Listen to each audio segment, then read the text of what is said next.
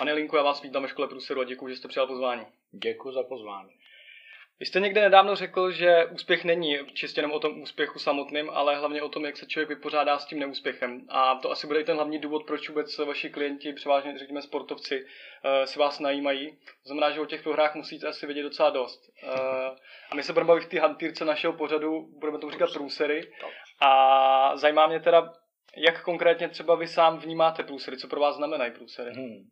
To je velmi těžká otázka pro mě. Já se přiznám, že když jste mi volal, že bych měl přijít do toho pořadu, tak jsem položil telefon a pak jsem si a o čem vlastně budu mluvit, protože expo, po ten odstupu člověk zjistí, že vlastně mu ta, to krásné český slovo, ten průser vlastně, že mu pomohl a e, samozřejmě já bych je rozdělil trošičku, série jsou takový, který jsou nevratný. To je trošku problém. I se z toho moc nedá poučit. Ani nevím, jestli je to do této kategorie zařaditelný. To je třeba nečekaná smrt někoho blízkého. To jsou prostě emoční rány, které v životě člověk dostane, ale patří k životu a člověk si s nimi musí smířit. To znamená tam nějaká ta teorie smíření. Pak jsou určitý eh, průsery, které eh, vám mohou opravdu pomoci, protože jako kdo si představuje život bez proher nebo s vrcholej spod obzvlášť, tak je naivní, to je nesmysl. Jsme malí děti u Vánočního stromečku, něco si přejem a teď chceme dárek, aby nám ho někdo koupil, to je špatně. Naopak, e, dokonce si myslím, že kdyby ty prohry nebyly, tak by nebylo to vítězství tak sladký, člověk by na sobě nepracoval, protože ta prohra mu dává možnost se zlepšovat a tak dále. Proto vlastně ten podtext toho, že úspěch není o úspěchu, ale o tom, jak se člověk zachová k neúspěchu.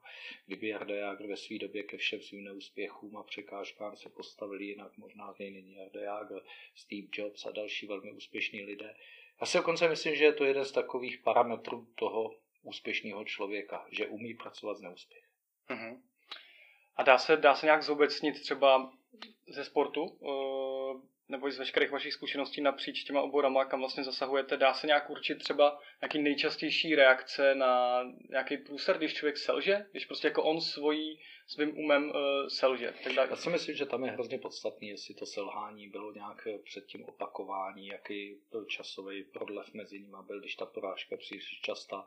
Naopak víme to i v biznisu, nejen ve vrcholovém sportu, že plno lidí pak cítí vyhoření, hovoří dokonce o syndromu vyhoření, což nebývá často syndrom vyhoření, nebo určitý existenciální vákuum, ten člověk se jakoby ztratí, nic se mu nedaří, pak tomu podlehne, kouká na ten svět, jakože sklenice je poloplná a poloprázdná, ne poloplná, takže eh, najednou vidí všechno černě negativně. Takže to je otázka si myslím časovosti, jak často eh, to člověka se má. Samozřejmě čím častěji a čím intenzivnější ty negace, porážky jsou, tak tím se z toho hůř člověk dostává, ale na druhé straně, když se z toho dostane, tak ho to zocelí, protože ta zkušenost, že tuhle věc překonal, tak když přijde znova, tak má samozřejmě daleko větší možnost a pravděpodobnost, že se z ní zase časově dostane daleko, daleko rychleji.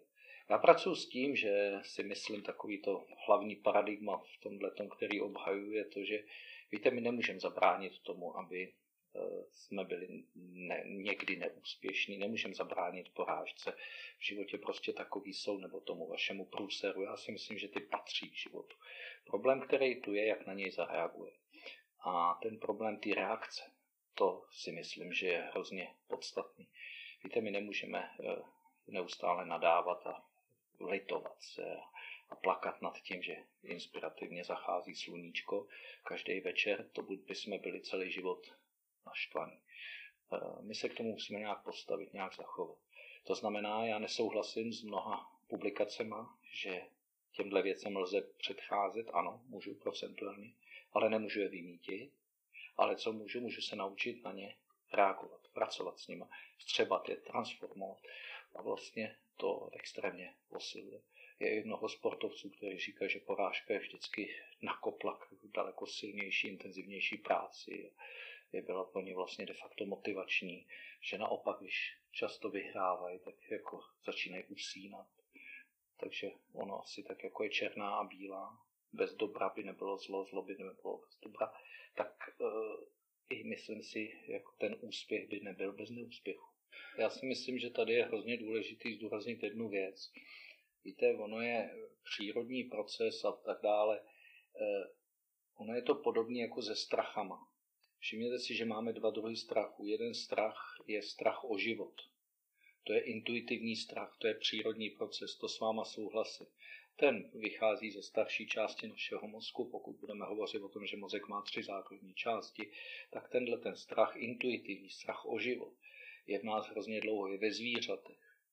To je část toho plazího mozku, jak jsem Výborně. A ten je, ten je amygdala. A ten je ve své podstatě e, náš ochránce. To je strach, který nám velmi pomáhá. Když si zamyslíte, že tady nám propast a řeknu přeskočte ji a vy řeknete, Ježíš, já jsem na základní škole skočil 3,5 metru, propast má 5 metrů, vy jste se zbláznili, já skákat nebudu. Nebo se malý dítě pětiletý bojují lest na třešení, otočí se v pěti metrech a začne plakat. Tenhle strach nás chrání před něčím, co by se mohlo stát fatálního. že pak máte strachy takzvaný racionální, jsem si je nazval. A pozor, tam už nejde o život, tam jde o ego. Mhm, mhm. A tyhle ty strachy jsou nepříjemný pro nás a tyhle ty strachy nás zaple... A já si myslím, že je to podobně s tím průserem. Máte průsery, o kterých já jsem hovořil, které jsou nevratní a souvisí s životem a jsou velmi obtížný je vstřebat, umět úmrtí rodičů nebo dokonce někoho blízkého v ne ještě ve starém věku a tak dále, nečekaná úmrtí a další a další průšvihy. A pak máte samozřejmě takový průšvihy, kdy se to dotkne jakoby toho ega. Jo? A to si myslím, že s tím se dá velmi jako pracovat intenzivně, ale musí člověk na tom pracovat. Proto si myslím, že pracovat se svojí komfortní zónou a s těma věcma, umění ovládání a reakce na neúspěch, já si myslím, že by to jednou mělo být i ve školách, že by se to mělo učit, protože my jsme eh, to opustili, když si staří řekové Kalokagáty a svazu rozumu těla a duše filozofický směry, pojďme ke skautům, měli, nebo mají bobříka hladu, mlčení a tak dále, výstupy z komfortní zóny, umět pracovat s komfortní zónou. Prostě nebudeš teď 24 hodin jíst, zvládneš to, nezvládneš to. Všimněte si, jak ta společnost v současnosti v tom hedonistickém blahobytu, jak jsme se stali trošičku rozmazlenějšíma, nejenom fyzicky, to znamená foukne větříček a my máme antibiotika, ale my jsme i psychicky. A proto už vidíme průser ve všem boří se nám svět a to naše, to je přece tak hrozný a ty, ty nechápeš, ten člověk se cítí osamocený a vznikají různý civilizační eh, psychické problémy, které si myslím, že nejsou nutné, pokud by se tomu věnovalo od dětství. Problém je ten, že tento blahobyt nám vlastně tyhle ty překážky, kde vy si to můžete otestovat, ty průšvihy, on nám jakoby odstánil. Jo, teď si všimněte, že každý mluví do všeho a kritizujeme paní učitelky a kritizujeme všechno a je ta demokracie, která je úžasná samozřejmě, ale jak řekl Schopenhauer, že svoboda vyžaduje zodpovědnost a pokud tu zodpovědnost k tomu nemám, samozřejmě eh, křičím jenom po té svobodě, ale zodpovědnost mi nezajímá. Plno lidí hovoří o tom, jaký mají práva, ale už nemluví o povinnostech jste tam řekl velmi zajímavou věc, že vlastně dneska si dokážeme přesně jako v tom blahobytu udělat průsad čehokoliv, ale to je i daný tím, že ten mozek vlastně jako tolik tím, jak se to všechno rychle vyvíjí, tak on nedokáže jako podle mě poznat ten rozdíl mezi tím, kdy ještě jako před pár stovkama lety ta situace byla trochu rozdílná, ale byla mnohem vážnější. Myslím, že vlastně, myslím to tak, že ten mozek dává stejnou váhu tomu, jako že dneska někomu chybí uh, 100 lajků na sociální síti, stejně jako dřív, když prostě neměl uh, obživu, když to řeknu takhle. Já bych řekl takhle, váhu tomu dává jedinec, ale mozek reaguje stejně. Aha, jo, jo. To znamená, souhlasím s váma, že mozek reaguje de facto při takovém strachu racionálním, že zítra píšu písemku, nebo jdu na státnice, nebo mám problém s kůzku těžkou práci, meeting, tak reaguje úplně stejně, jako kdyby nám šlo o život. Ta amygdala ta sama nevidí. Ale pozor, ty věmy mu tam pustíme my. To znamená, jestliže já neumím kontrolovat svý myšlenky, které tam pouštím a nefiltruju ty věmy, které přijdou, samozřejmě ten mozek reaguje úplně stejně, jako by nám šlo o život. Nám se zvedne tepová frekvence, že zvýší se kortizol, dokonce se někomu začne klepat ruka. To znamená úplně stejně, jako by šlo. Ale když se zamyslíte nad tím, že ta situace je úplně diametrálně odlišná, a to je to, o čem mluvím, že bychom se měli učit, možná by nám bylo na světě trochu líp. Mm, dostáváme se k tomu, že mm, se s tím dá každopádně pracovat. Já bych se rozhodně podepsal pod to, aby se podobné věci učili ve škole. Konec konců, uh, proto se jmenujeme Škola průsedu. Já bych byl velmi rád, kdybych tyhle ty příběhy podobně dostával přesně do škol a dokázal těm dětem a těm dospívajícím ukázat, že tady jako je nějaká naleštěná realita, ale pod tím se skrývá přesně jako ten normální životní proces, do kterého patří tyhle ty průsery, aby se jsme naučili pracovat. Takže dostáváme se do té uh, zóny učení se, řekněme. Uh, myslím si, že jsem to tenkrát na jednom vašem semináři sešel šedá zóna, že tomu říkáte? Ne, nebo ne? říkám zóna vyložení, zóna učení, zóna, učení. zóna komfortu Dobře. a vystoupím do zóny učení. Aha, aha. A tam mě, tam mě velice zajímá, protože uh, já můžu za sebe říct, že jako řadu let jsem nějak uh, pracoval na sobě, dá se říct, ale, že knížky, semináře, přednášky, svoje vlastní cesty, nějaký poutě a tak podobně. Hmm. A můžu říct, že vlastně jako dneska podle mě je to tak všechno otevřený, že člověk nemá takový problém jako si přijít na to, jako proč by se měl jako posouvat, že jako těch důvodů, na čem pracovat v sobě je spousta. To si člověk jako najde víceméně docela snadno. Měl by. Aby, jo. Velmi často se tak může stát, že najde snadno na čem pracovat. Uh, dokáže si to podle mě člověk jako i zdůvodnit, jako proč by to měl dělat. Uh, dokáže si najít jako x různých způsobů, ale správně se zorientovat a používat to jak, jak s tím pracovat, to je přesně jako ten problém, protože člověk najednou pak je tam, kde mu to je nepříjemný a tam ho to zpomalí, tam prostě se lekne, uteče, uh, jsou tam jako různé reakce. Tak jestli můžete o tomhle tom se trochu víc rozpovídat? Ono to opravdu souvisí uh, s tím vnímáním té reality a z toho, že tato doba nám umožňuje vš- ovšem jenom hovořit, komentovat. Já říkám, že jsme úžasní komentátoři. A my dokonce, dám příklad, já pracuji s obezníma, ti obezní dokonce znají všechno možná líp než já, i ty diety, všechny věci. Problém je, že to nedělají. Mm-hmm. A nedělají to proto, protože to bolí. To je výstup z komfortní zóny, kde já si musím prostě sahnout na nějaký svůj komfort. A problém toho blahobytu je ten, že on nemusí, on jenom může. Úplně stejně, jako vy říkáte, učit se cizí jazyky například. Tato doba nám umožňuje umět 5-6 jazyků. Problém je v tom, dokonce máme návod. Víme, pět slovíček denně krát 365 umíte daný jazyk, co chcete víc na tom, ale vyžaduje to tu chvíli, ráno si je napsat na otočenou vizitku a já nevím, jakým způsobem kdo pokračuje. To znamená, je to vždycky, že ta doba se změnila v tom, že do určitý doby jsme museli, ale teď už jenom můžeme. Všimněte si třeba otužilost malých dětí. Do určité doby dítě stávalo do 15 stupňů vyhaslý kamna, chodilo 2-3 kilometry do školy, ono muselo, v dešti, ve sněhu. Eh, po víkendech netekla, netekla teplá voda. To znamená, limity té doby toho blahobytu byly tak úzký, že tomu dítěti ve své podstatě nedovolili být neotužilý. Limity současné doby blahobytu vám dovolují vždycky dvě cesty tomto případě můžu mít přetopený byty, přetopený školy, autem mě maminka doveze až téměř do lavice, zabalí mě do dvou šál, tří čepic, když je nula, téměř mě zabalí do igelitu, aby náhodou to dítě neofouklo.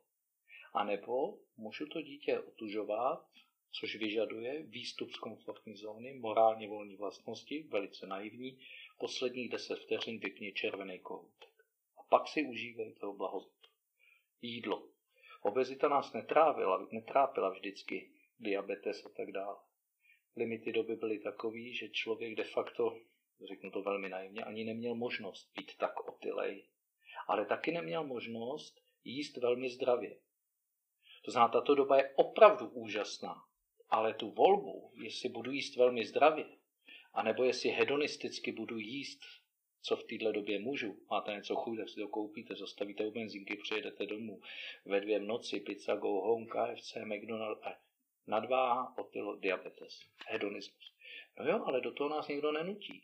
My můžeme jít taky druhou cestou, kdy si vybíráme z této úžasné doby. No, ale to znamená co? Od sedmi večer nejíš, dáš si porce, tuky, cholesterol, já nevím, pohyb, aktivitu. Ale to už je omezení, to už je výstup z komfortní zóny. Kdysi to omezení dělala doba a ty limity dávala doba. V současnosti ty limity doba už rozšířila natolik, že já už musím převzít tu zodpovědnost. Už ta doba těma limitama ne. A to se týká právě i těch průserů. Všimněte si, že nevím, jestli víte, že naše republika přibývá ošklivý téma, ale přibývá spotřeby antidepresiv, nejen u nás teda samozřejmě, a dokonce největší počet sebevražd byl, mám dojem, v roce 2012, ale velice lehce se snížil, máme kolem 4 sebevražd denně. Jsem dokonce někde slyšel, že, že největší, eh, že nejčastěji se dějou právě teďka v tomto období takhle jako na jaře. No, no, že no, takový jako nejvíc depresivní období. Věk je tam ve, no. ve Velké Británii třeba nejčastější příčina umrtí do věku 45 let je sebevražda, není to rakovina nebo něco, což ty čísla na, na Ale lidé se ptají proč. A teď otázka, je tahle doba opravdu tak stresující, tak průserová, anebo ten člověk a lidstvo obecně se stáváme čím dál méně odolný, určitý, určitý typ, ten, který jde doleva. Úplně stejně jako se stává určitý typ lidí neustále utylejší, úplně stejně jako se stává fyzicky méně odolnější, úplně stejně se lidstvo trošičku rozděluje na ty, kteří na sobě pracují. To znamená, už převzali ty limity, místo ty doby, už si je umějí dávat tak, chodí běhat například fyzicky o sebe pečou, mentálně o sebe pečou, učí se a jsme u té kalokagáty, rozvoj rozumu, těla a duše. Ale problém, který tu je, už to s náma nikdo dělat nebude, to už musí převzít člověk sám. A to je ta práce na sobě. To mě vlastně dostává k tomu, když jsem se jednou nad tímhle zamyslel přesně, když si představím jako maslovou pyramidu, eh, ano. tak můžu vlastně říct, že jako, když se poštěstí, neříkám, že nebudu to dávat do jednoho pytle, ale jako drtivá většina z nás má jako ty nejzákladnější věci i jako na, naprosto, naprosto pokrytý. No. A já jsem pak právě přesně přemýšlel nad tímhle tím tématem, jako proč je tolik lidí, v t, jako řeknu klidně na, plný, na plnou hubu jako v prdeli, prostě, jo? proč jsou tak jako přesně ty antidepresiva a takhle, taky ty krize a tak. A došel jsem třeba k tomu závěru, že to přesně může být tím, že všechno okolo sebe jsme jaksi jako nějak naplnili, pokryli. To znamená, že tam už jako se můžou vymýšlet jenom různý bejkárny, mm. nějaký jako vylepšování, upgradey a tak dále. A teďka jako z logiky věci, uh, ta pozornost, která byla soustředěna ven, se teďka obrací proti nám, obrací se dovnitř. Mm. Tam přesně jako možná vzniká ten tlak toho, že někteří to jako odmítají, mm. anebo no, prostě pak mm. jsou tam ztracený, nebo jsme tam ztracený prostě mm. lezby, což je jako normální podle mě. Určitě, ale ještě jsme se nedotkli jedné věci, která je hrozně podstatná. My jsme proměnili potěšení za radost. Všimněte si, že eh, to, co, když se budeme bavit o opaku, ten průser, vlastně opakem je nějaký pocit štěstí. A e, od určitýho bodu zlomu, jak já říkám, se nám rozdělil ten pocit právě na potěšující prvky života v tom blahu, blahobytu a opravdovou radost. Co tím chci říct? Potěšení logicky vyprchává. To znamená, koupíte si nový auto, jste z něj, jsme z něj potěšení, ale za 3, 8, 9 měsíců už ta energie je jinde. Koupíte, jdete s holčičkou kolem hračkárny, koupíte jí panenku, ona si nese domů jako svátost. Bohužel se stává velmi často za tři, pět dní, už neví ani kde jí má a chce něco nového. To znamená, potěšení jsme neustálými štvanci vlastně potěšujících prvků našeho života. A k tomu nás dohnala motivace. Ale pak máte věci, které jdou ne z rozumu, jako motivační prvky, ty nechceš peníze, ty nechceš jezdit do Karibiku, ty nechceš. Pak máte silnější titul a tomu já říkám radost a ta vychází ze srdce. Já to ukážu trošičku na Jardovi Jágrovi. Jarda Jágr miluje extrémně hokej a honí se za potěšením. Gólama, bodama, penězma, vším možným, i třeba hodnocením ega a tak dále. Ale je to založené na extrémní emoční vazbě k hokeji lidé, kteří nemají tu extrémní emoční vazbu k něčemu a honí se za těma potěšením, tak samozřejmě v té fázi, kdy jedno potěšení vyprchalo a druhý ještě nenastalo, ale soused ho má nebo někdo okolo ho má, tam jsme nejnepříjemnější, nejzávistivější a máme problém sami se sebou. Já eh, používám tady takovýto vyjádření, že milujme život a chtějme od něj co nejvíc. Ale my často chceme co nejvíc a tím se logicky dostáváme do průseru, protože ve své podstatě nemůžete tohle nikdy nasytit. To by ta frekvence těch potěšujících prvků musela být tak častá, a když bude častá, tak ten člověk zase si toho neváží. To znamená, ztracíme k tomu respekt. Já dokonce provokuju na konferenci, že si myslím, že to bude problém průmyslu 4.0. My budeme mít všechno, ale nebudeme mít k tomu vztah. Ten vztah budujeme výstupem z komfortní zóny. Jestliže s tatínkem budete eh, dělat chalupu, dělal jste jako dítě, tak k té chalupě máte prostě nějaký jiný vztah. Jestliže babička okopávala brambory, tak zbyly dvě na talíři, se sakramensky přemýšlela, jak je repasuje k večeři, k prasatu. Na u nás? My dostaneme světlo, elektriku, bereme to jako normu, no tak se někde svítí, no tak je mi to jedno, teče někde pitná voda, je mi to, rozumíte, stalo se to normalitou, ale bez té zodpovědnosti k tomu. A tu zodpovědnost k tomu vlastně vám vytvoří ten výstup z komfortní zóny. Ona, kdyby ta holčička měla na tu panenku něco doma dělat, nebo by si měla na ní měsíc počkat, možná, že už by žádnou panenku nechtěla, chtěla by něco jiného, a možná by chtěla něco, protože by už na to čekala ten měsíc, což je ta zóna učení v tomto pojetí, a možná by k tomu měla pak úplně jiný vztah. Dobře, pojďme teďka uh, k tomu, že bavíme se tady teda o tom, uh, o té zóně toho učení se a vy jelikož vlastně radíte, nebo inspirujete, nebo říkat asi radíte, nevím, jak k tomu tomu máte. Ne. No, no, no, to, to, to, to, jsem si myslel. Takže spíš jako inspirujete uh, ostatní, jak s tím pracovat, tak ale Říká se, že kdo byl zraněn, umí nejlépe léčit. To znamená asi, že i vy sám musíte uh, mít nějaké osobní zkušenosti s průserama. Tak mě zajímá tahle osobní rovina toho, pokud byste mohl vytáhnout něco, co bylo opravdu jako krizovým obdobím uh, vašeho života. Já těch osobních jako průšvihů, průserů nebo určitých bodů zlomu, jakoby, jak já říkám, mám hodně. Já ani nevím, jak, když jste mi volali, jak vytáhnout, tak já jsem to spíš rozdělil v nějakém Eh, profesním životě, sportovním, pak jsem to rozdělil na takový osobní život ve výchově svého syna. A pak jsem to třeba rozdělil na to, že jsem přišel o nějaký finance, to znám biznis, já, já nevím, ani nemůžu říct, jaký z nich, pak se vyjádřím k tomu, jaký mě asi nejvíc stíží do současnosti.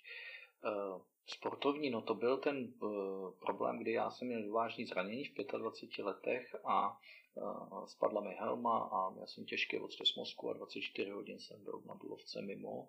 Pak mě probudili a já jsem se extrémně bál. Nesměl jsem hrát hokej rok a extrémně jsem měl strach zase z toho úrazu. No a, a pak po roce jsem to zkoušel znova, jako se dostat do toho a už jsem se do toho nedostal a začal jsem trénovat. To znamená, i v tomhle já vidím, že jsem si prošel něčím, co, s čím chodí za mnou ty sportovci, takže ten strach jako takový jsem si začal rozdělovat, strach o život, strach o e, ego a tak dále. Napsal jsem potom na to i publikaci a to byla věc, která mi hrozně vlastně v podstatě pomohla, protože já jsem se o to začal extrémně zajímat. Začal jsem se zajímat to, jak funguje mozek a začal jsem se i zajímat o to, jako teď já se nechci bát, proč se teda bojím. Kdo se ve mně bojí? Jsem to já nebo je to někdo jiný? Teď já racionálně to nechci, tak proč mi to chodí? Tak kdo, kdo vlastně jsem?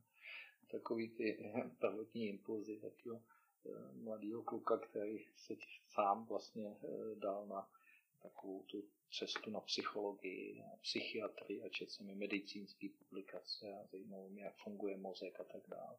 No a v budoucnu samozřejmě mě to začalo eh, svý podstatě i živit, protože z té doby já využívám plno věcí, které na podkladě, když jsem si sestavil určitý techniky, vlastně při práci se strachama, protože strachy a úzkosti je jedna z nejčastějších příčin, proč za váma eh, hráči nebo sportovci chodí.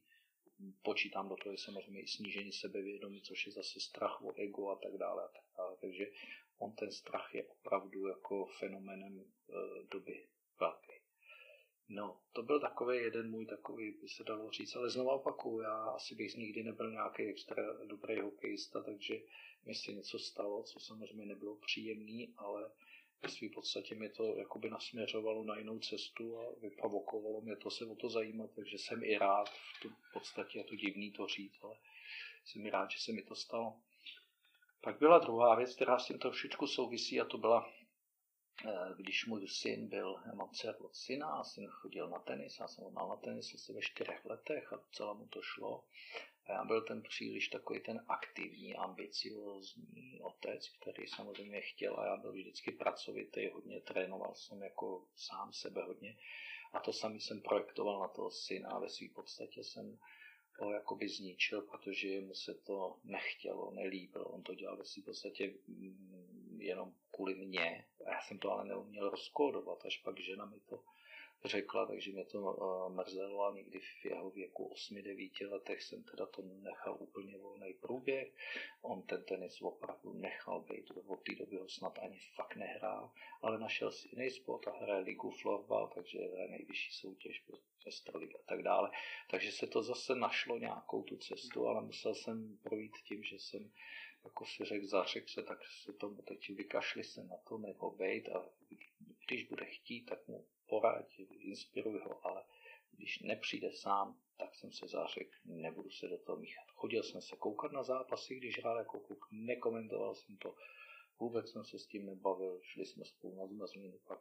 A když si chtěl on povídat, tak si povídat. To znamená, z toho zase vzniklo plno impulzů, když jsem si uvědomil to, co čtu teď o té výchově dětí a sportovců, tak ve své podstatě vychovejme nejdřív dobrýho člověka a pak až toho sportovce. A já jsem to taky přeskočil. Já jsem chtěl hned vychovat toho sportovce vrcholového a to byla velká chyba, no, tak to je takový... Jsi tam jako neviděl tu, tu dlouhodobější cestu zatím, že už jste no. tam chtěl jako spát do těchto výkonů? Spíš jsem chtěl jako s ním pracovat jako s dospělým, no, příliš jsem si, nechal jsem ho hrát, implicitní učení jsem vůbec nerespektoval, pak když jsem se dověděl, že co jsem vlastně, tak jsem si uvědomil, ježiš, má ty chyby jsem přesně udělal já.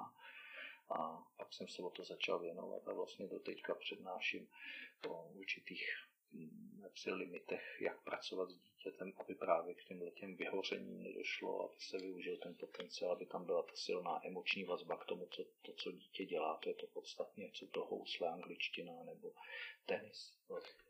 To znamená, se svým synem jste si to tak říkajíc říkal? Eh, jo, Přiznal jste mu tyhle ty svoje... Jasně, jo, teď jo. už se o tom bavíme a on už říká, tak já už něčem nevím a to, ale už jsem tam si řekne, když teď jako pracuji s tenistkama, tak jako když přijde Kája nebo co, jako já vidíš, musí pracovat se mnou a tak pracuješ s jiným a jak si spíš dáme legraci, ale mám radost, že si našel jiný sport, bylo mi jedno, jaký já našel a je v něm relativně úspěšný.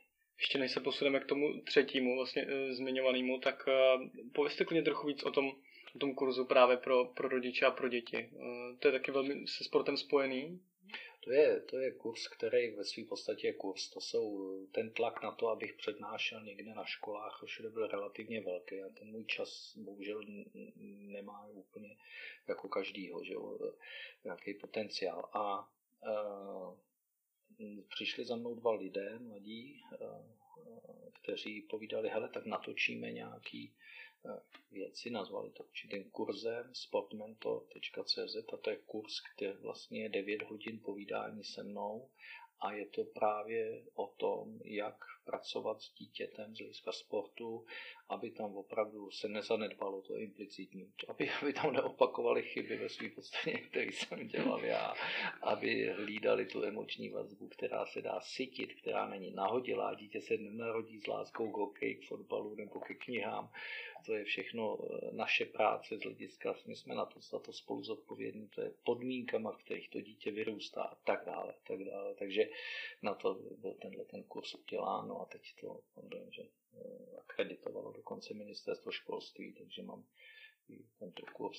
To si myslím jeden z parametrů sportu, proč je dobrý sport mimo nějaký socializace a další aspektů, tak jeden z těchto, když jsme u těch průserů, je to, že ten sportovec si tím musel prokousat. On jen nevyhrával, on prohrával a prohrával blbě a, a on stejně musel vstát a druhý den jít na trénink a zase a, a někdy se tomu dítěti nebo i tomu dospělému nechtělo, ale stejně. To znamená tyhle ty jaksi dobré vlastnosti, jak pracovat s porážkou a s neúspěchem, potom se do toho života dají přetavit a, a proto hovořím o tom, že vrcholový sport nebo sport jako soutěžní, aktivní, jako život na nečisto, že to je úžasná laboratoř. Jo, eh, a zároveň vlastně asi tam jako není tím cílem to, aby ty lidi a děcka se jako vyvarovali průserům, ale aby s ním přesně uměli pracovat, jo? Jakože, Naopak, já teď jsem si vzpomněl, jsem byl tuhle na tréninku minulý týden na Spartě se podívat na holky Plíškovic a e, tam vedle na kurtě hrál malý kluk, pěti, šestiletý a e, hrál tam s nějakým kamarádem a rodiče tam byli a trenéři a ten kluk se choval ošklivě. Házel raketou, nadával, nakonec prohrál, nedal ani, nepodal ani ruku. No a ta maminka samozřejmě se běhla dolů, jako po těch pár schodech k tomu, k tomu Empireu a teď ten kluk se rozbrečel a ta maminka začala utěšovat. A začala jako neplakej, když si hrál dobře v tom druhém setu a tak dále. No a teď jako šla tam kolem mě a jenom povídala, paní, nemůžu se vás něco zeptat a já povídám, no prosím, ale já to jsem s holkama, to, no tak jsem jako chviličku takhle postoupil, a co bych s ním měla dělat? A já povídám, no nezlobte se, mám být upřímný. A ona říkala, no jo, tak vám udělala jste to nejhorší, co jste mohla.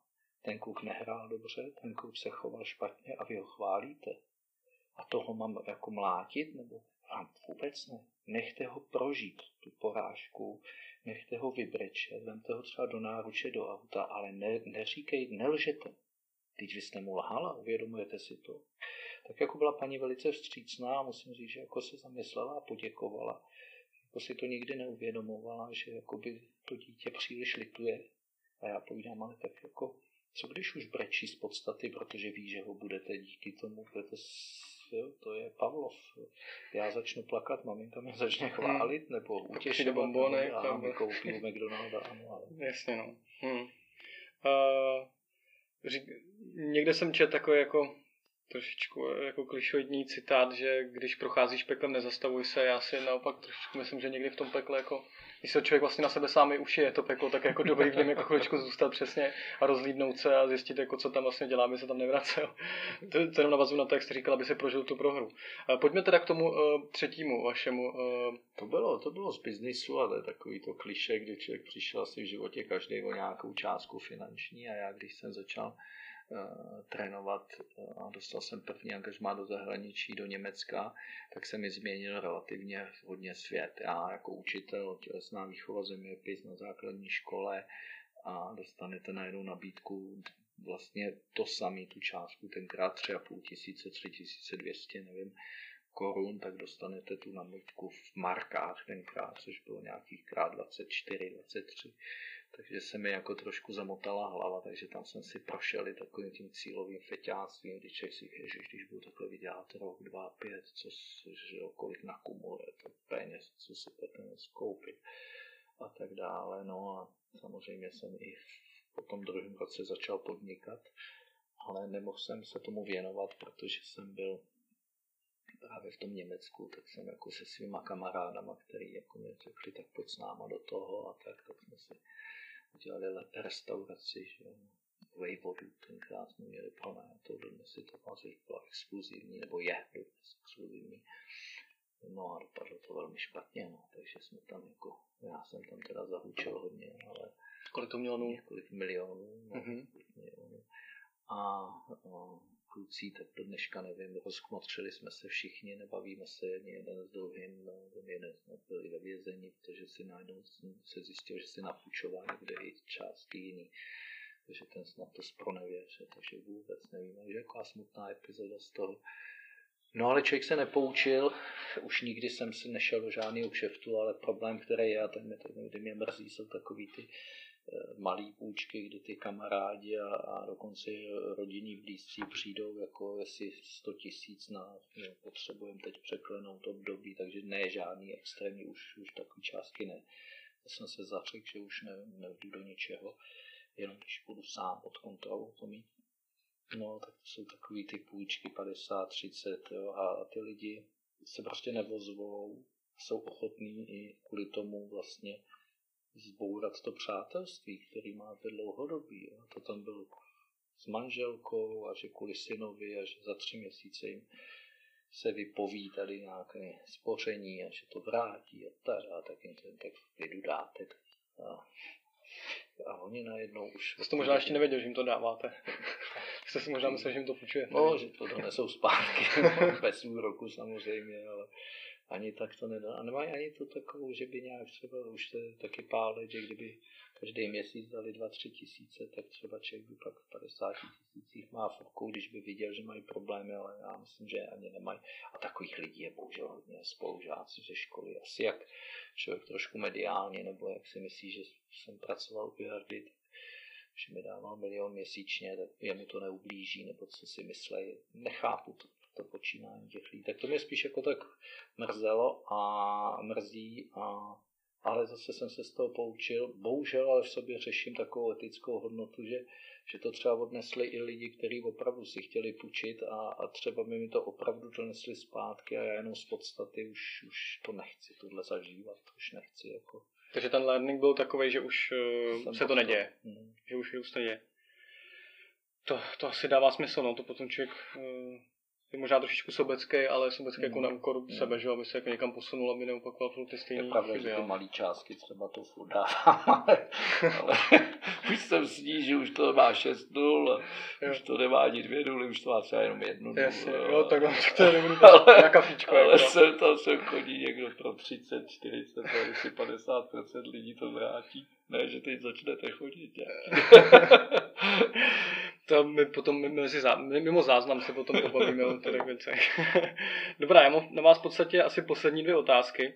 Uh, jedna z nich je, jestli dokážete nějak schrnout, jaký používáte vlastně techniky s klientama, aby se brzy jako dostali z té prohry, jo? aby se ten průser co nejdřív překlenul, aby se z něj vytěžilo, co možná nejvíc. Dá se tohle zobecně nějak pojmenovat? Dá se to zobecně dá, no, tak já mám takovou svoji techniku, kterou jsem si udělal řízený vnitřní dialog, to znamená toho z klienta, toho jedince vedete už dlouhodobě. Jo. To není, že vy najednou, to si myslím, že je problém lidí, kteří si myslí najednou prohraju, co mám teď dělat. Ne, to se dělá už i v tréninku, ten vnitřní dialog, to už na to se připravuje, jako se připravuju fyzicky na to, že budu někde zatím, mít velkou zátěž fyzickou.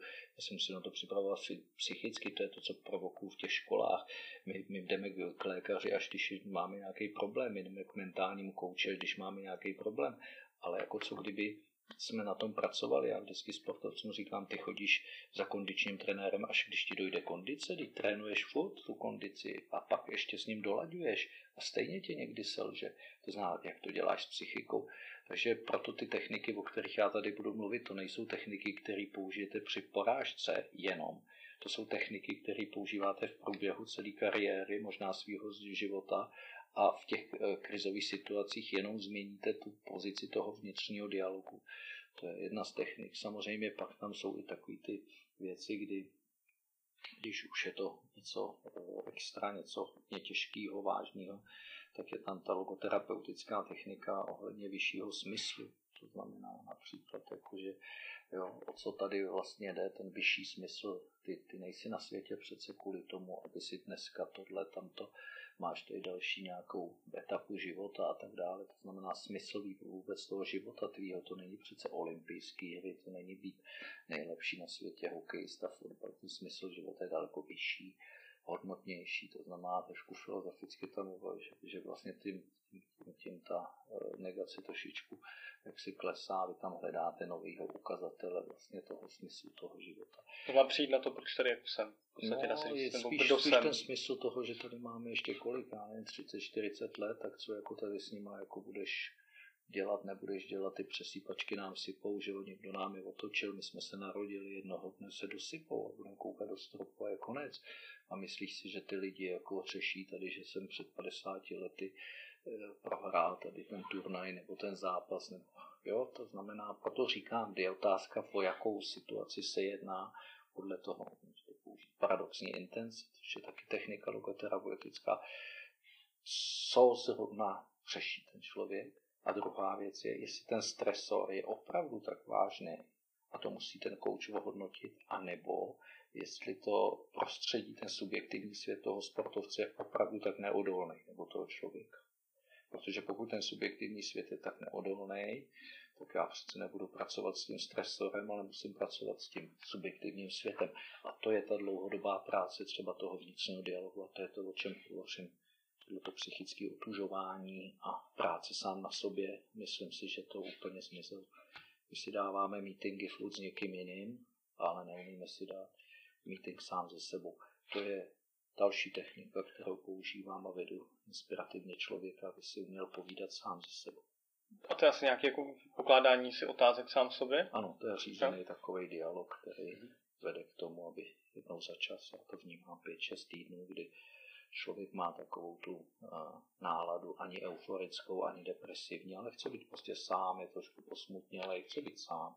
A to je přesně ten den, kdy je dobrý do lesa nebo si dát nohy na stůl, dvě deci červeného doutí, něco příjemného.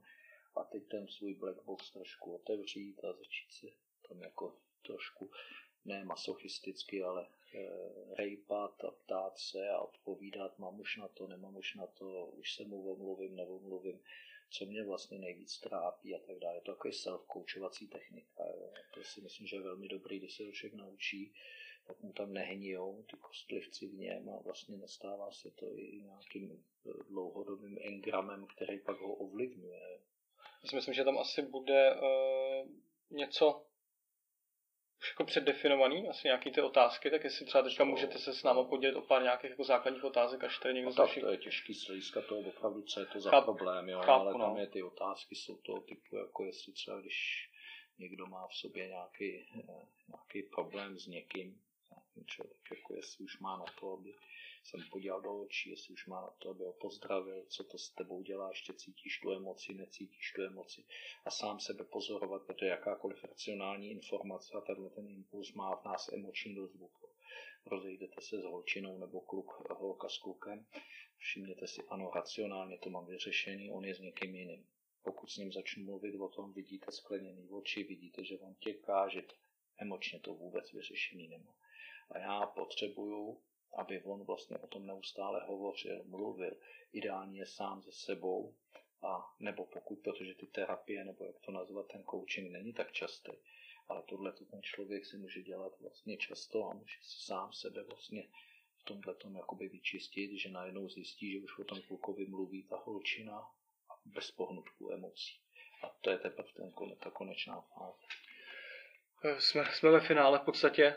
Já bych to možná jenom zavřel takovou větou, že jsem si vymyslel trochu spojku k tomu našemu pořadu, že někdy je lepší jeden průser než deset uh, mentorů. Mm. Určitě. Já taky nejsem ani zastánce nějakého extra coachingu. Já si myslím, že já od určitý doby, posledních 5-8 let, spíš inspiruju lidi k self-coachování. Protože to koučování jako takový vede k tomu, že člověk má někoho jakoby berličku, to trošičku může to věci k tomu, že já mu vždycky zavolám, on mi nějaký inspirativně plane, já potřebuji, aby ten člověk jako začal pracovat sám se sebou a vy jste byl jenom někdo, kdo mu třeba v určitých situacích může inspirativně a vy se s ním najednou povídáte o krásných věcech a to, to mě baví. Mě, mě tohle baví taky, zároveň že to je velmi náročný, uh, být jako sám sobě koučem, mm. že jako ten vítr, prostě ta inspirace z, zvenku, jako čas od času podle mě jako asi musí přijít. Uh, a máte knihy, máte plno tak. inspirativních pořadů, už máte teď v této době, kdy ty informace, spíše inflace informační, než jako takových tolik, že... A vy si chodíte kam potom pro tohleto? Protože knihy, knihy. knihy? Já mám knihy a pak mám studenty, kterýma třeba uh, mi sledujou určitý harvardský eh, diplomový práce a podobně, je to baví a pak si o tom na seminářích povídáme, takže vlastně ty informace, jako když to řeknu ošklivě, mezi pomocí studentům, kteří se učí a já se taky učím, takže hledáme na danou věc, protože vy do počítače si vlezete a když to ty mladí lidé umí, tak jsou během dvou minut v Harvardské univerzitní knihovně. To je nádherný, přeci nemusíte nikam jezdit a to je velmi inspirativní. Závěrem velmi těžká otázka. Eh, tři knihy, co vám dali nejvíc? Teda? A, to slovo nejvíc, já nemám rád. Dobře, tak eh, knihy, který, který vás třeba jako, z kterých máte ten dobrý pocit, řekněme? třeba, no. Tak autoři. No, Viktor Frankl určitě, logoterapie, asi Jung, no, no. A pak mám samozřejmě filozofii rád, no, tak já nevím, Schopenhauer, Nietzsche mě ovlivnil v své době, ale já fakt nemám asi úplně eh, jako úplně, že bych někoho extrémně, jo, životopisy jsme zaujali, ať už malířů, Vincent van Gogh, Einsteinovi, že úspěšných lidí. Takže nemám, no, takový spíš pro mě to byl táta. Asi když bych měl schrnout, kdo, tak to byl táta, protože ten mě k tomu vedl, všem, no. Já moc krát děkuju a na závěr školy průseru, tím, že ta tematika té školy se v tom odráží a v každé škole byly taháky, tak vlastně každý host má šanci v nějakých 30 vteřinách poslat takovou inspirativní vlaštěvku, čím se vlastně uzavře ten pořad, je to takový životní tahák, tak jestli můžete v pár vteřinách zkusit něco poslat. Já si myslím, jako takový, takový můj životní tahák je, že uh, emoce a štěstí rozhodnutí. Nečekejte na ně, ale rozhodněte se. To byl Marian Jalínek a moc krát děkuju. Děkuji za pozvání. Díky. Taky díky. Super.